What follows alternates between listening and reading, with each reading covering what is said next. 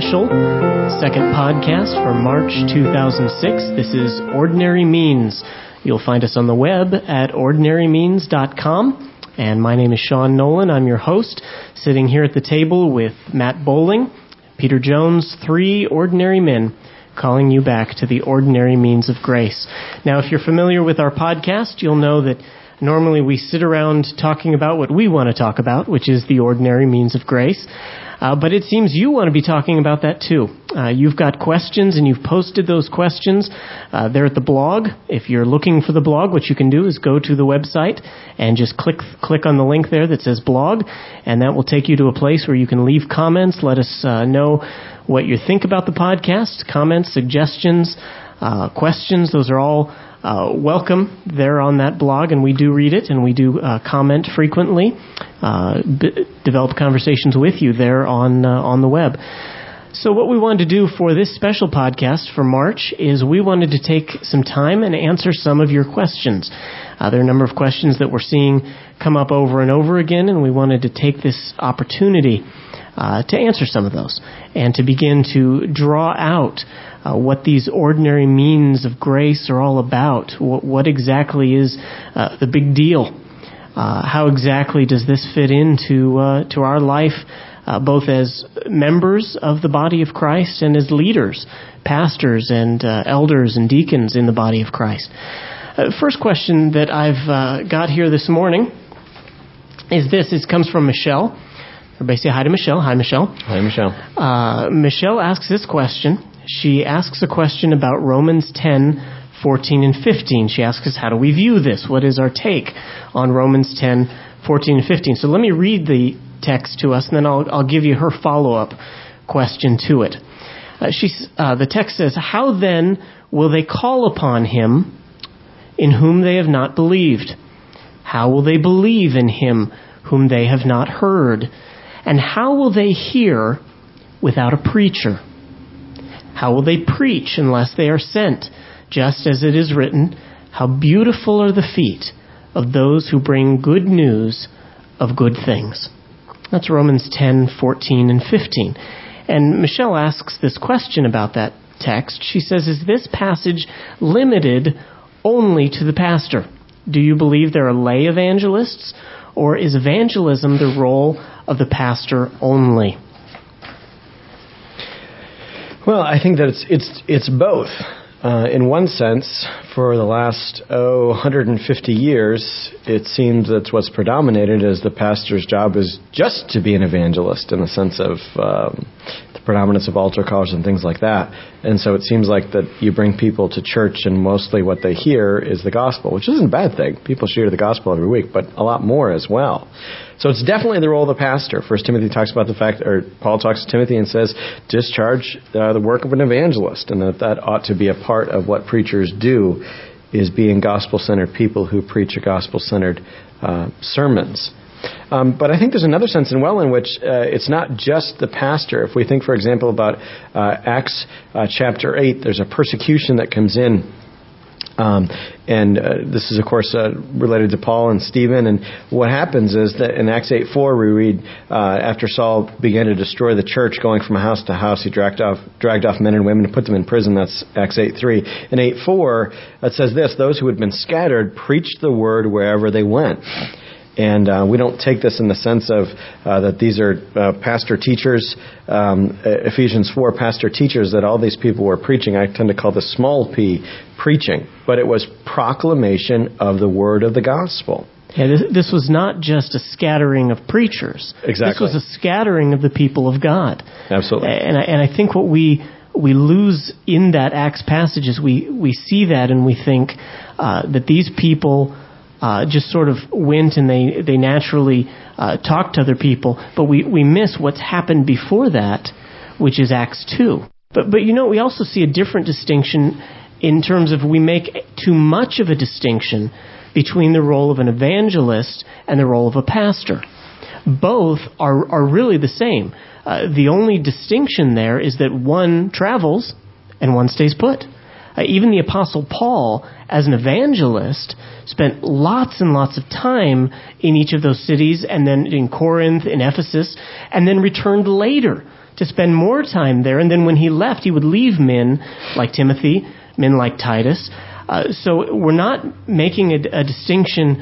Uh, whereas today we look at an evangelist and we say an evangelist, his job is to go out and convert them.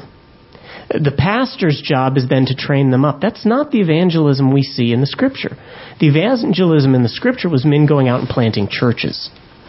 That's where evangelism took place. That was the result of good evangelism was the planting of a church. Hmm. Absolutely. And just to add to that, even in Timothy, Paul tells Titus, um, Paul tells Timothy, excuse me, to do the work of an evangelist. So there's even a sense in which a regular pastor is an evangelist. He is he is proclaiming the gospel, the good news every time. I don't know what the technical usage there is in, in Timothy, but Paul tells Timothy do the work of an evangelist. Well, and I think this also helpfully reminds us um, that that every pastoral ministry is a gospel ministry. That's what the title used to be. That people were ordained to the gospel ministry.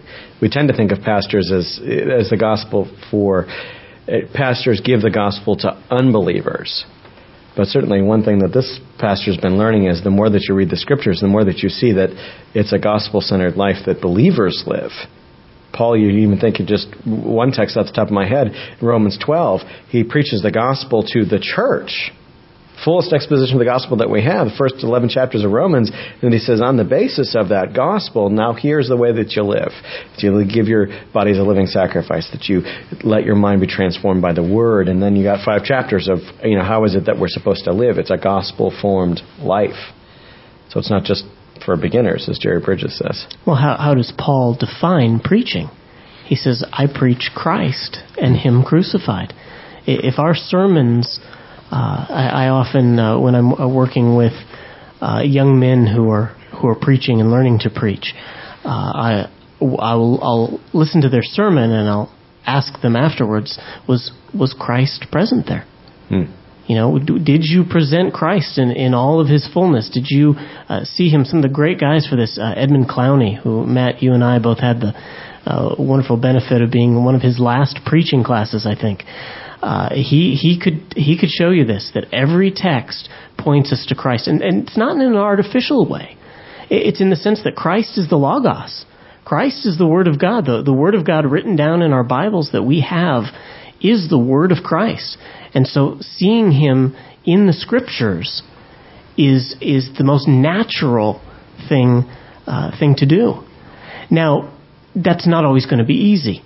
And that's why we have these men called pastors. That there are certain men who are called, who have an education, who are, who are set apart to focus on studying the Word of God. So that each Sunday they can bring uh, the Word of God to us. And you see, that doesn't make a you know, we make this clergy laity distinction. I, I think of Martin Luther, uh, who had the great comment about the milkmaid uh, who milks the cow, milks that cow to the glory of God. You know, all of us are called, we have a phrase we use at our church, every member a minister. Every one of us has a job to be an evangelist. Every one of us has a job to be a preacher. Again, small e, small p. Uh, so we're not making a distinction. Uh, even the pastor would not be different than the people of God. He's simply called to a different task than the remaining people of God. I think that's important because the scriptures make very clear that this is not uh, that certain people are uh, have more honor in God's eyes, but rather that people are called uh, to different places. First Timothy five seventeen says that the elders who direct the affairs of the church are church well are worthy of double honor, especially those whose work is preaching and teaching. You can think of Acts 6 and the fact that the apostles who had this work of prayer and the ministry of the word were getting distracted from that, especially a focus on prayer and the ministry of the word. Um, same thing that First Timothy is talking about, First Timothy five seventeen, by the needs uh, that the Grecian widows had, and that they felt like they were getting uh, the short end of the stick, and so uh, they take care of it. They don't let themselves be distracted from the prayer and the ministry of the word but they see this as the special calling that God has put on them. And um, churches would do well if they want good sermons and they want transformed lives to give their pastors that kind of time to where they can do that kind of transformative ministry because it takes work and time, even the best preachers.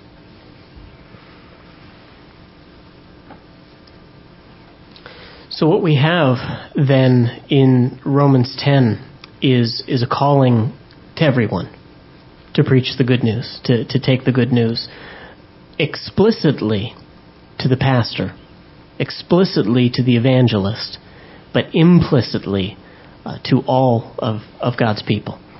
Now that raises uh, that raises another question that's related to this, and that's this uh, distinction between uh, public and uh, private worship. Uh, are the ordinary means of grace only to be a public thing, or are they also a private thing? Hmm.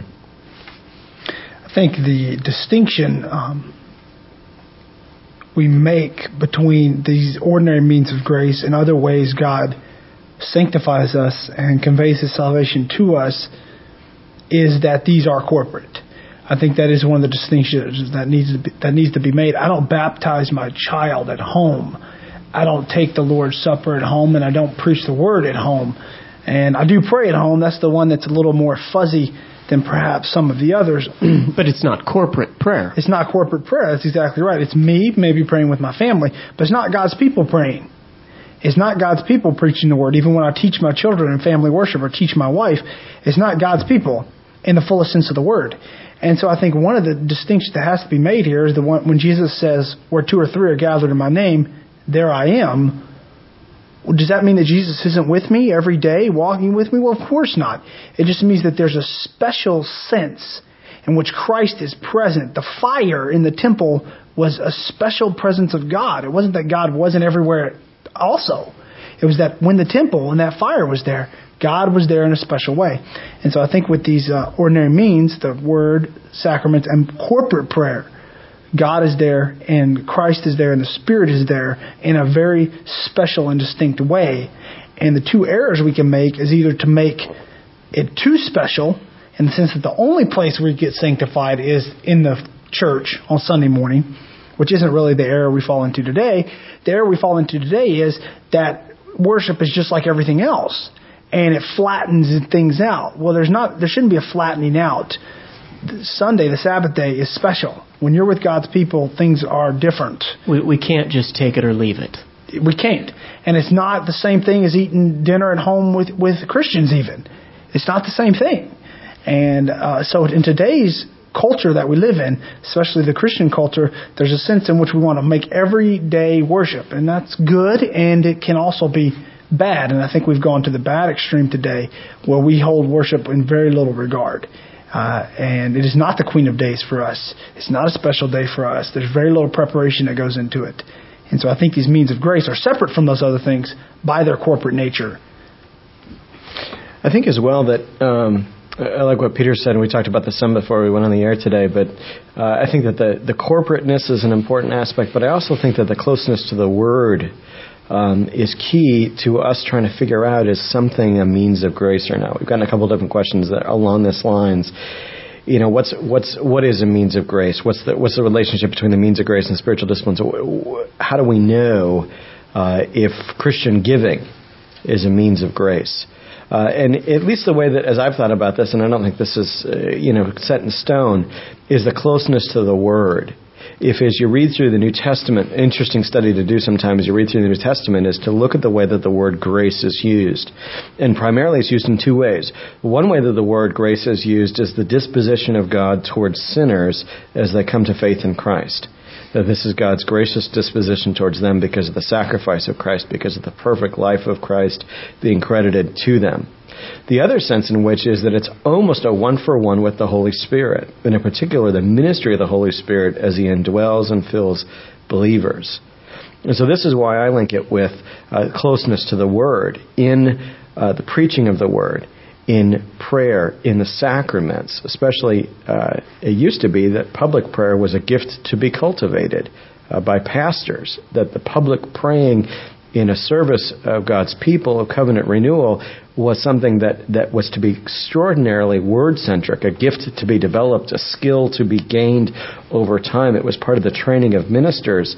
And, and probably you, all of you have had this experience that when you are with somebody who prays back to God in His own words, the sentiments of their heart and our gathered heart, you're ministered to.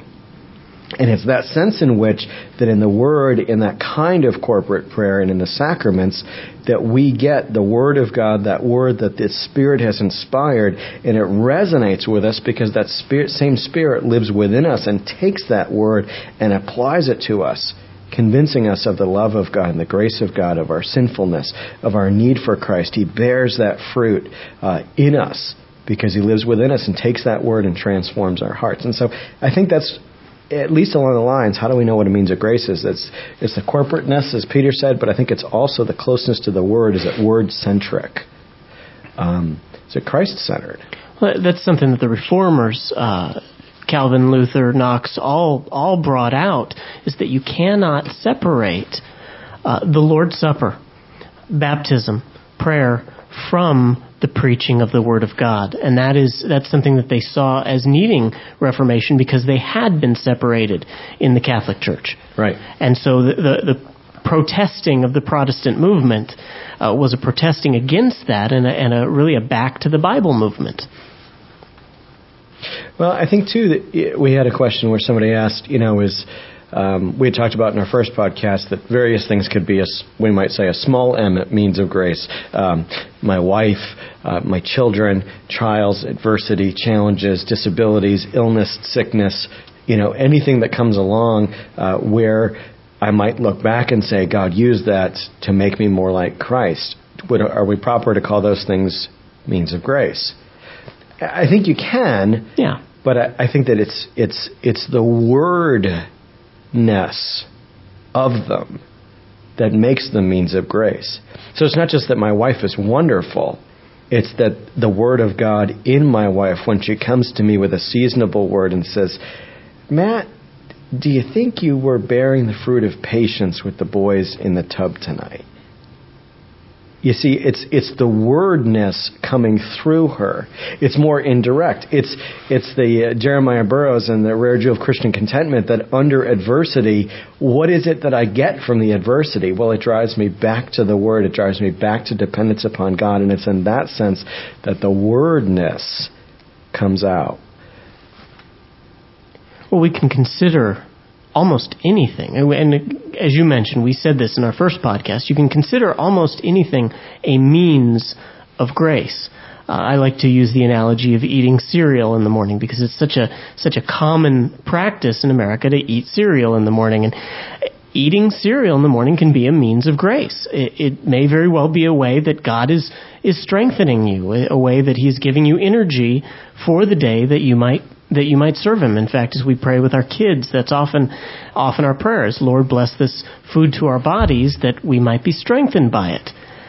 But that doesn't make it, and this is the distinction that Berkhof makes in his systematic theology. He distinguishes between the objective and the subjective means of grace. The objective means of grace are those particular ways that God's, God works. And that's what we mean when we say the ordinary means those things that are so word centered, as you said, Matt, uh, that they are set apart from circumstances. See, because eating cereal in the morning, that's a circumstance. It may be Lucky Charms, but, or Providence Charms, if, if you're eating the, the Reformed version of it, the biblical, biblical, if you eat biblical cereal in the morning, your Ezekiel bread and your Providence Charms, uh, you know, but it's distinguished. It's distinguished from the ordinary objective means, which is why uh, the confession brings out it's the word, the sacraments, and prayer. Those are the things that you find in corporate worship. We should probably just hurry to add that when Sean uses the word objective, he's talking about the fact that when uh, Hebrews talks about the fact that some preaching was given to the Hebrews, but they didn't to the Israelites, and they didn't mix it with faith, and it was of no profit to them. And what Sean's the point that Sean's make, trying to make, which is a good one, is that when somebody believing upon Christ comes to the Word, comes to prayer, comes to the sacraments, there is something there always for them. It, the Word doesn't come back void in those places, but always is of profit. It's not as though they operate by themselves.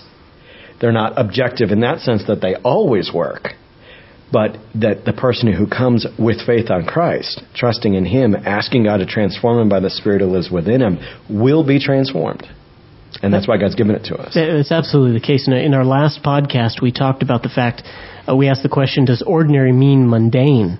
Well, in, in this sense, when you compare the word, the sacraments, and prayer to eating cereal, you're actually saying you're using the word ordinary to say this is more special these are the ways that God normally works. Whereas you don't have that guarantee eating the cereal. I, I hate to push that analogy, but, but that's true. You don't have a guarantee that every time you sit down to eat, it's going to give you the strength that you need. But you do have that promise that the Word never returns void. That every time you sit under the preaching of the Word with a warm heart, with a heart that is prepared, with a heart that loves Christ, if you bring your faith to the table, God is going to feed you. I think you just, I was going to hit on that, but you said already, promises. There's promises associated with the ordinary means. There's no promises associated with other things.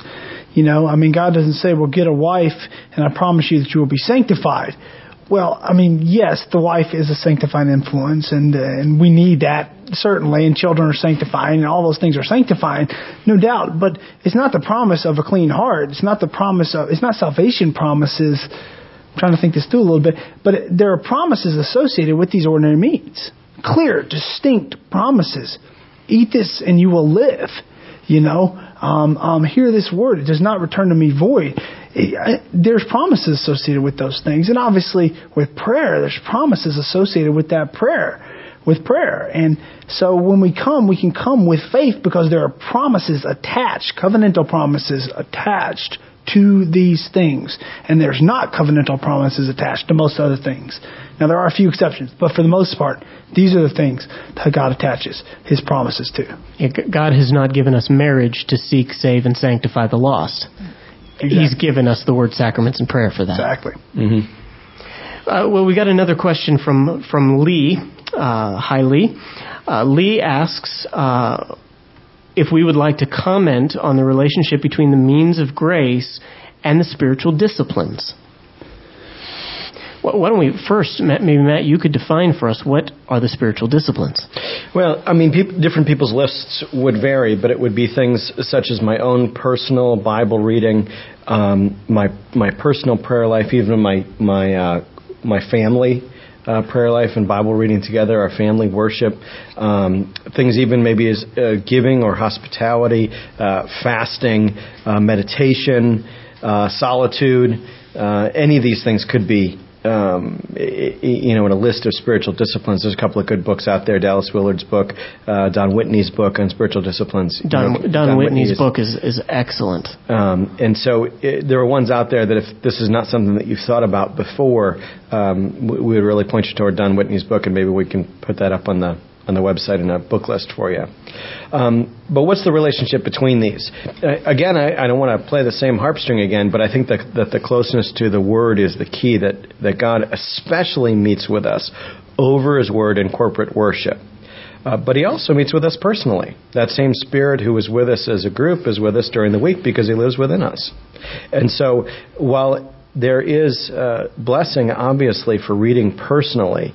Um, I, I, think that we, we're, we're kind of playing two strings at the same time. We don't want to lose the emphasis on the uniqueness of God meeting His people in worship, and give you the sense that you ought to forsake the gathering of His people together when the Book of Hebrews tells you that you shouldn't. But in the other sense, we could link a lot of the um, unhealthiness in the church in America to the fact that people don't read their Bibles during the week that people don't pray, that they don't come, uh, as I mentioned in the last podcast, like Edwards did at night and say, Holy Spirit, let me think over my day and bring to my mind any way in which that I did not uh, honor you in thought, word, and deed. That a that a serious meditation and prayer life is is uh, a key to our spiritual growth. So, so the problem is not only that we are not availing ourselves of the ordinary means, we're not availing ourselves of any means.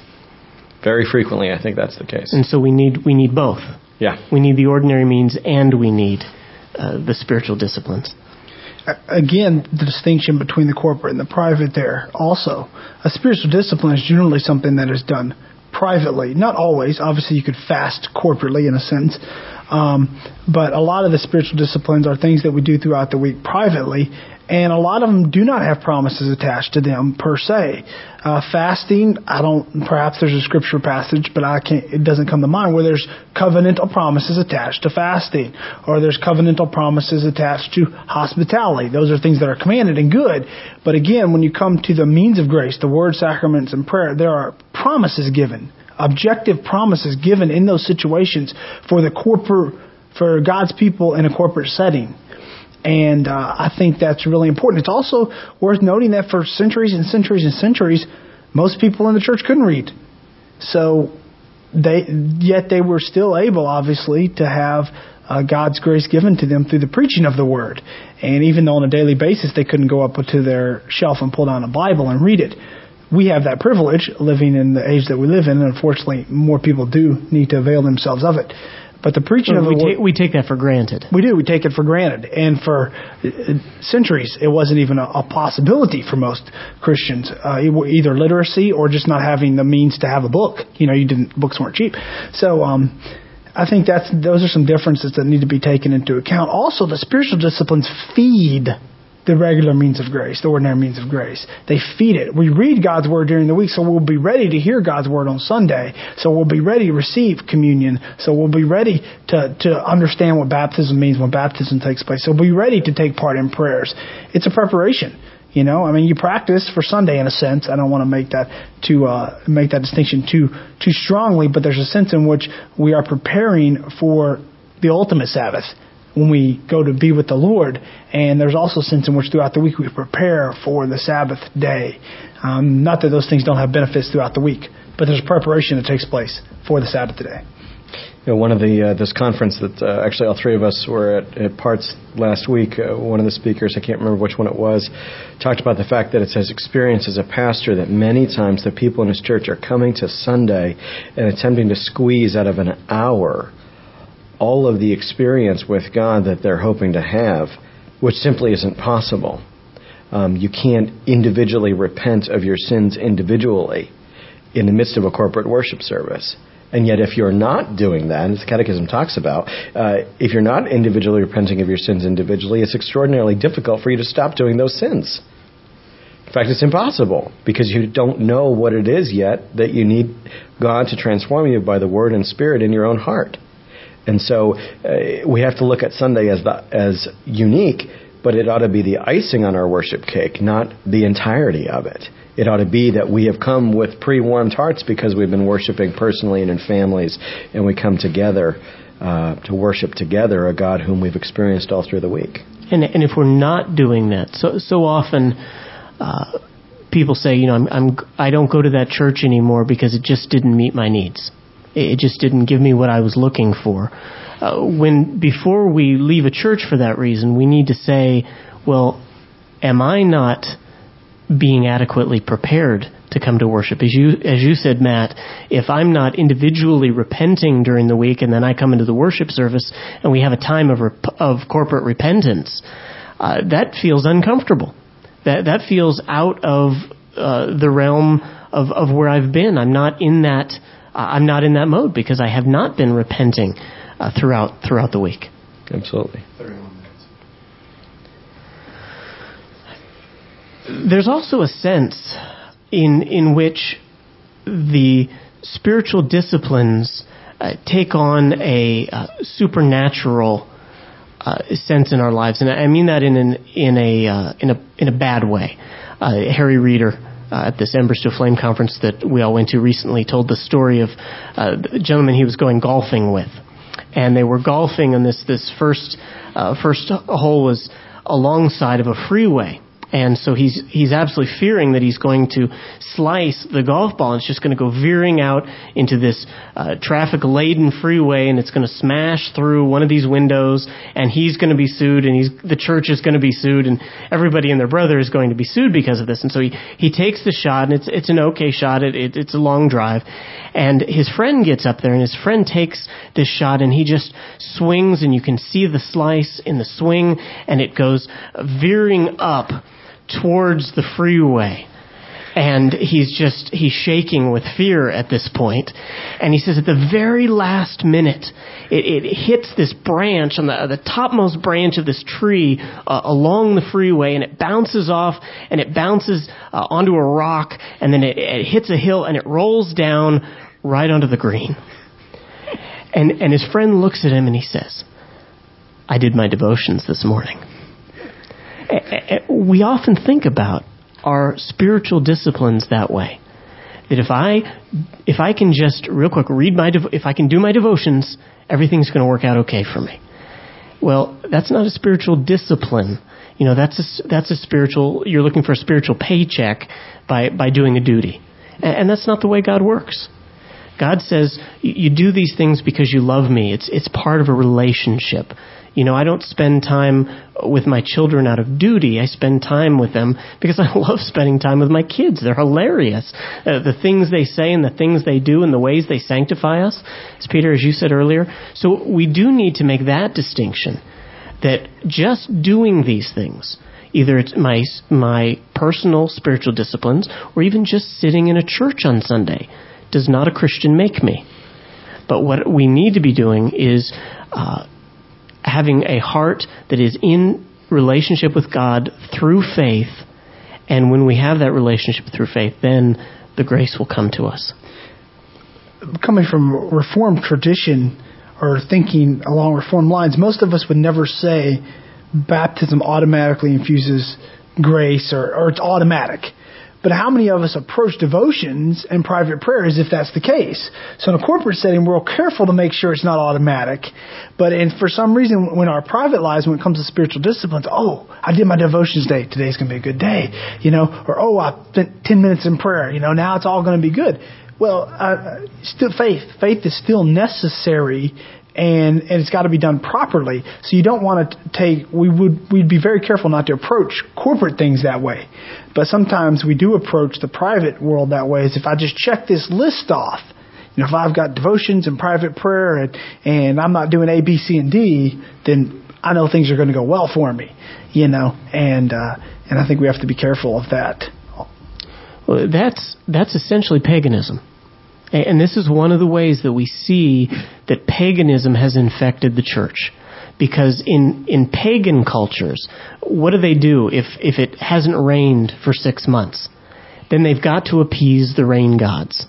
And we view our uh, personal Bible study that way, our personal devotions. If I can just appease the God of personal devotions, then He will make my day good. And that's one of the ways, that's one of the reasons that we have this podcast, is because we want uh, to help you to see clearly uh, that we t- how to make that move away from adopting the culture and the way a pagan culture looks at life and come back to the way God says you're to look at life. It's not appeasing the gods, it's pleasing the God by faith.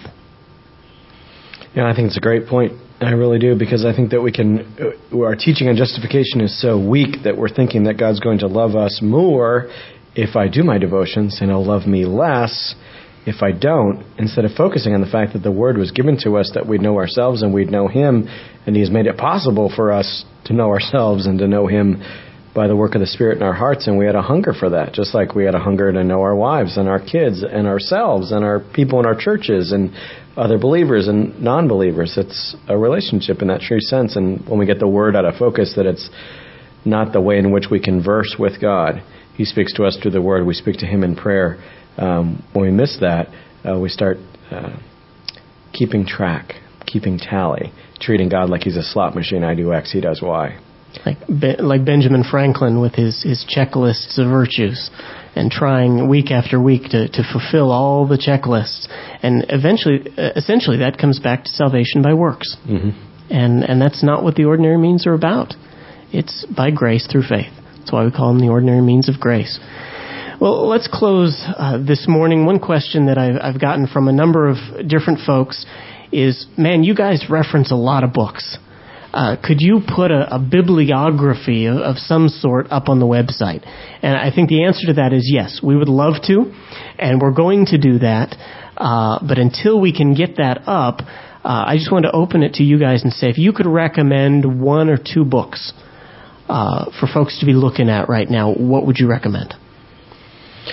Well, I'm going to give an odd recommendation and then a, a less odd one. But um, the first recommendation is a book um, by Dave Powlison uh, called Counseling with New Eyes. And I think the subtitle is Seeing People Through the Lens of Scripture. And this is a book written for those who would be training to counsel people.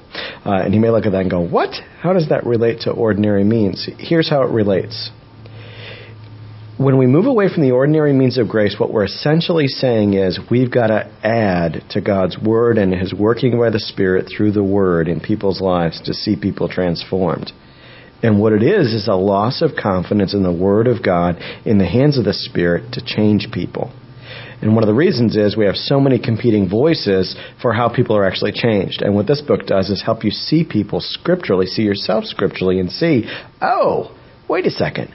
I can be changed. People can be changed by the Word, and we have confidence that the, that God, eh, that God the Holy Spirit, with the Word in His hand, can change us uh, then we're more apt to rely on the ordinary means instead of something else.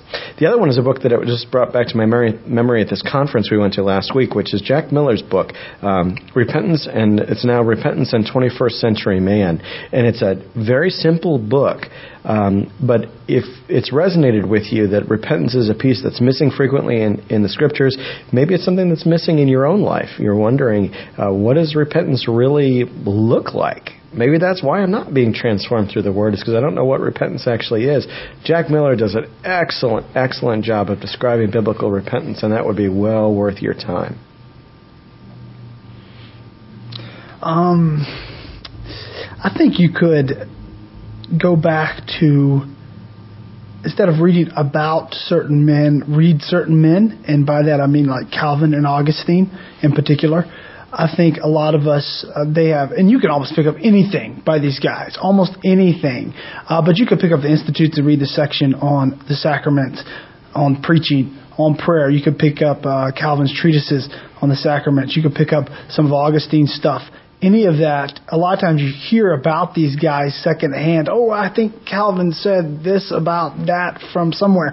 No, no, no. Go, go get it. Pick it up and read it, and you'll find it fresh and good and very relevant to what's going on. Um, that, that, that would be my key recommendation. Also, with the worship service, uh, I think the worship is important, and obviously a lot of this takes place, all this takes place within the context of worship. I'd recommend The Lord's Service by Jeffrey Meyers. I think that's an excellent book on the nature of worship, what worship is about. Some chapters in there you may not agree with totally, but I think his general overview of what worship is, covenant renewal, and how it is not just a New Testament thing, but it's also an Old Testament thing, and how the New Testament fulfills that, I think is an excellent uh, way to go.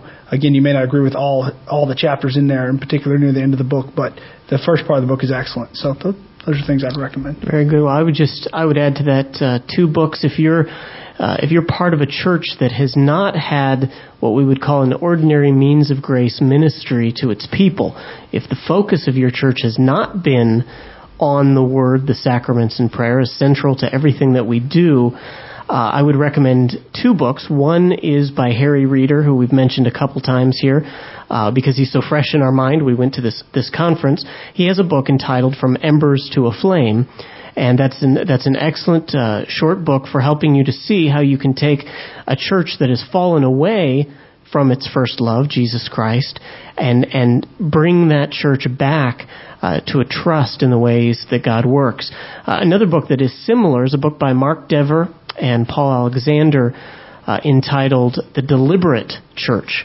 And that book as well. Uh, both of those books would say, well, they're not there to, to give you a new program. They're not there to give you anything innovative.